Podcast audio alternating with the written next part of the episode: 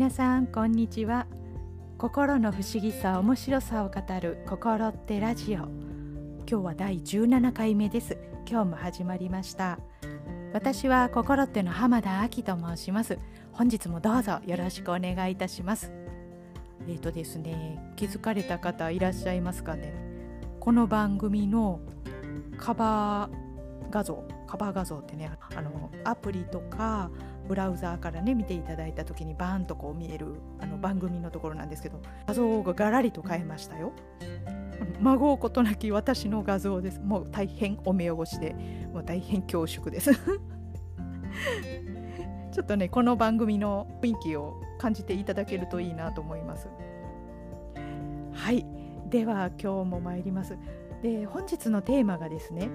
過去を後悔し未来を嘆くというテーマにしてまたえらいテーマになりましたね。実はですね私年末クリスマスの前ですよ。そんな大事な時大事な時ってねクリスマスはね何かとね美味しいものを食べたり飲んだりしたいじゃないですか。え私だけですか？そんな時にね歯が痛み出したんですよね。はい、でその歯の痛みがね年末年始を続けてあのもう今も治療中なんですけどねそういうことがあってのこのテーマが思いついたということになります。えどういうことっていうことなんですけどねちょっとそれでね、あのー、本日は進めていきたいなと思います。はいでは本日も参りましょうどうぞよろしくお願いいたします。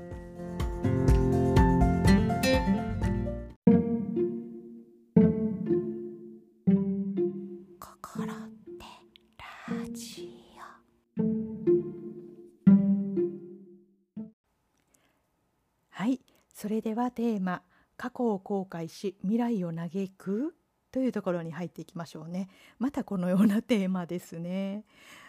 あの話はそれますけどねあのカバー画像をね変えたって冒頭でお話ししたじゃないですか。その撮影風景なんですけどねあのもちろんあのプロに撮ってもらうというねお金をかけるわけにはいかないのでかけるわけにはいかないとね思ってかけたらいいんですけどねすいませんあのプロの方あのうちでね自分で一人で自撮りをしたわけなんですけどね。なぜか我が家にねあの自撮りスペースというのがあるんですよ。不思議ですね。なんででしょうね。それでねあのもう最近の iPhone はすごいですね。高性能な iPhone でね撮ってちょっと画像ちょこちょこちょこっといじってねちょこちょこってだいぶですけどね。そういう風に撮りました。カバー画像を見てねあの浜田の顔を見てると不愉快だから変えてくれというあの お言葉をいただいたらまた変えようと。やめてくださいね。そのようなね ご意見。へこみます。まあのそのようなお声がない限りはねちょっとまた飽きれば変えたりとかしたいと思いますけどね。そんな感じで撮りました。はい。今回のカバー画像になったことで今回のようなテーマのねこの地の底を這うようなテーマになってもこの深刻になりすぎずにこの面白さを表現できるのではないかと思いましてできてますかね？それでカバー画像を変えたというところもあります。では話戻しますね。で実は私あの年末ですねあのクリスマスの前ですあれは。奥歯あの下の奥歯の一本がね痛み出しましてねその歯がねあの大昔に神経を抜いた歯だったんですよね。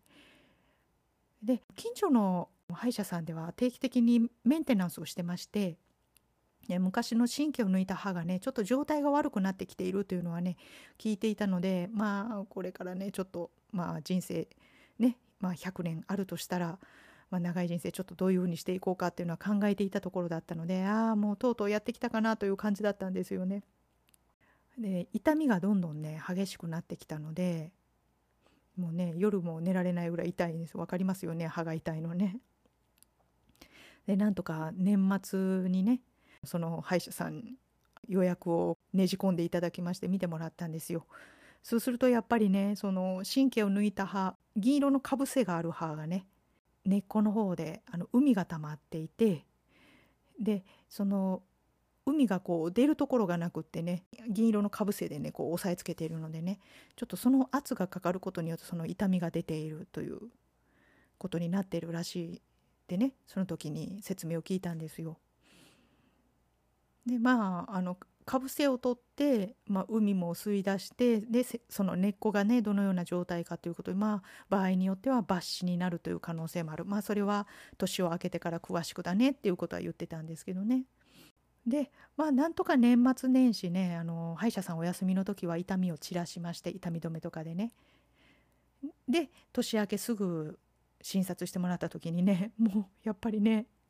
状態が悪くてねすぐ抜歯ですよ。なんか今もうね歯を抜いたんです。まだちょっと腫れてましてね。でね様子見なんですけどね。でこれからねあの抜歯をした後いやどうしていくんだ。そしてあの他にねあの昔にね神経を抜いた歯がいっぱいあるんですよ。だからそこはこれからどうなっていくんだっていう不安を抱えながらねなんですけどね。で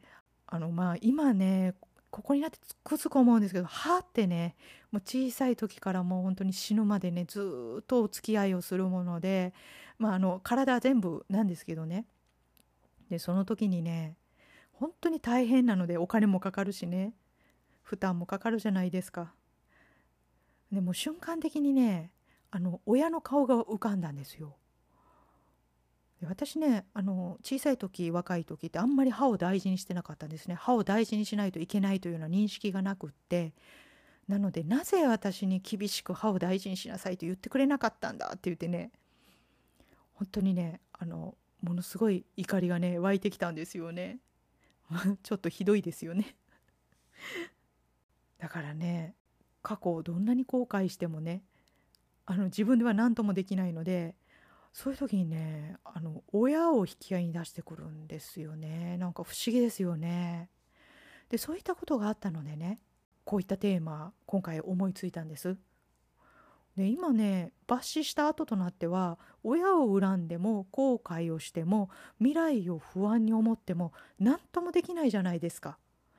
だからねあこれって本当にね自分の感情の持っていきようがないんだなというところでねあの親をね出してくる親ってね私あの父はもう亡くなっていて母はもう高齢なんですよ80代なのでねそういった母に全部ふっかけるというね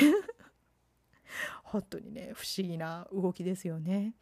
これもねちょっとあの後半の方もね続けてこの話あの掘り下げてみたいなと思っています。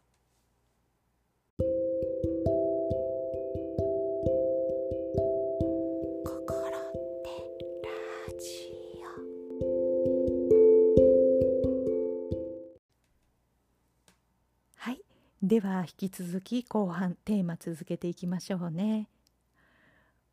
ではねあのこういったことになった時にもう歯はね抜いてしまって取り返しがつかないんですよね。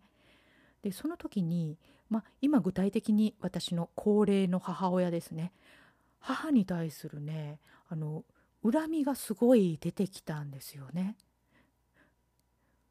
だからね本当に不思議であのどこかをどこかをどうしてもね恨みたいんでしょうね誰かのせいにしたいということでまあ本当に取り返しがつかないことになるとこう自分でね始末がつけられない感情的な始末がつけられないんですよね。皆さんはいかがですかね？あのもうね理性的な皆さんでいらっしゃるのでもうそういったことはないかもしれないんですけれども私はこういった傾向に結構ありますね。あの大きく感情が動いた時にあの結構ね誰かのせいにしないと気が済まないというところがあります。うん、あそうですね。だから今またねお話ししててちょっと思ったんですけれども私ねあの二十歳で一人暮らしを始めたんですけどね。あの田舎の方からこの大阪に出てきて一人暮らしを始めました。でそこからね結構あの一人でいることっていうのがねなかったんです。あのパートナーが常にそばにいたという意味ですよ。で一人でいるということを好まなかったということがありましてね。まあ寂しいというのもあるんですけどね。それはまああの寂しがりとか、まあ、そういうことももちろんあると思うんですけれどもそうですね。感情的なことでやっぱり何かこうなすりつける相手がうん欲しいと思っていたんですかね。そういったこともあったかもしれないですね。でね私あの今回母に対する恨みがバーッと湧いてきたのは実はね歯医者さんの治療台でなんですよ。すごいですよね。あのリアルな感じで。でもう歯を抜こうという段になってもうあの先生がねじゃあ歯を抜きましょう。あの麻酔をしましょう。麻酔も痛かったんですよものすごく。あのちょっと効きが悪くてねもう一発最後にやりましょうっていうのがねもうめっちゃくちゃ痛くってもうその時に涙が出てもう母の顔が浮かんできてねもうちっくしょーって言ってね そういう時にねバーッとねあのそういう感情が出てきたんですね。で母に対する恨みもそうだしもうあの誰にも泣いてすがることもできないし誰も助けてもくれないそうですねそういった気持ちがすごく強かったような気がしますね。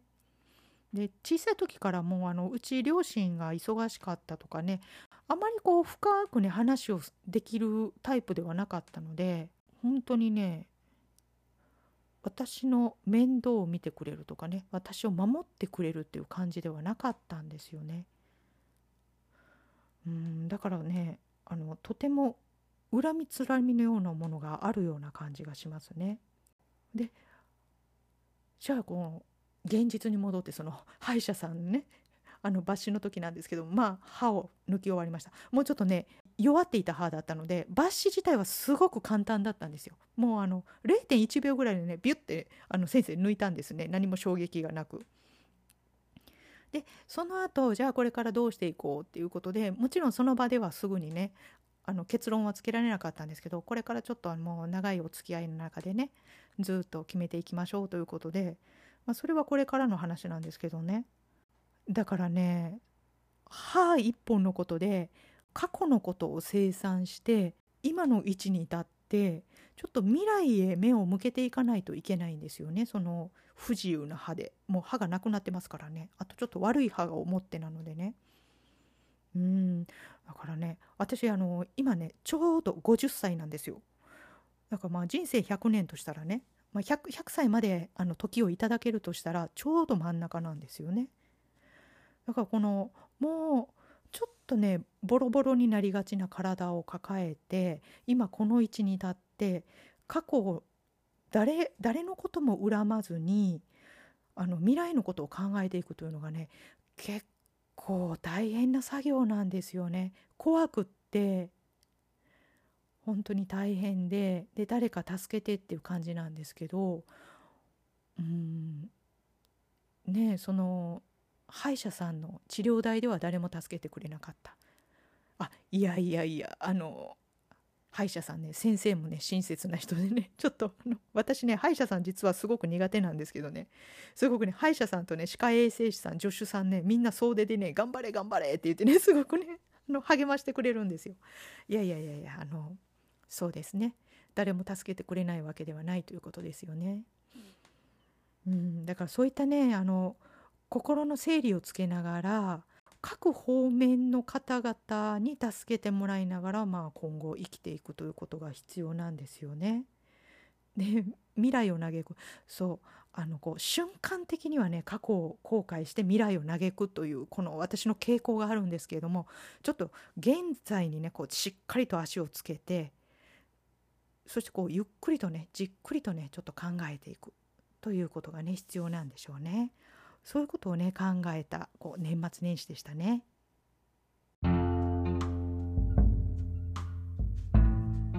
はいそれでは「心手ラジオ」第17回目でしたいかがでしたでしょうか？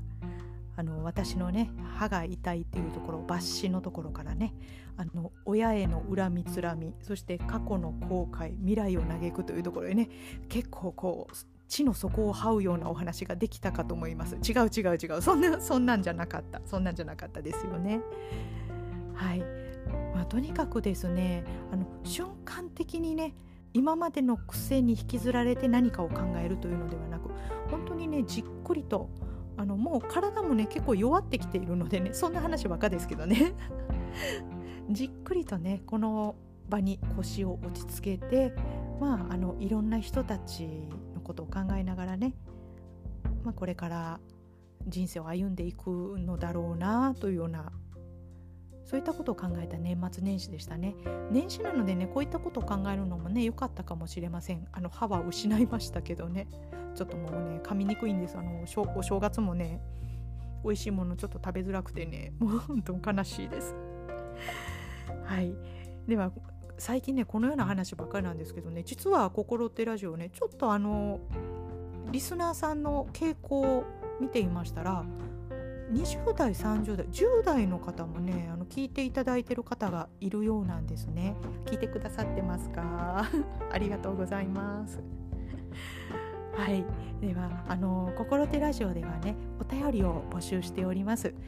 ご年齢にかかわらずですね。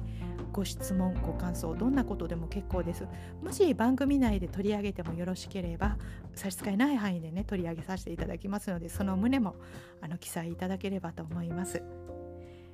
はい。では次回もぜひ聞いていただければと思います。心って浜田亜希でした。本日もありがとうございました。ごきげんよう。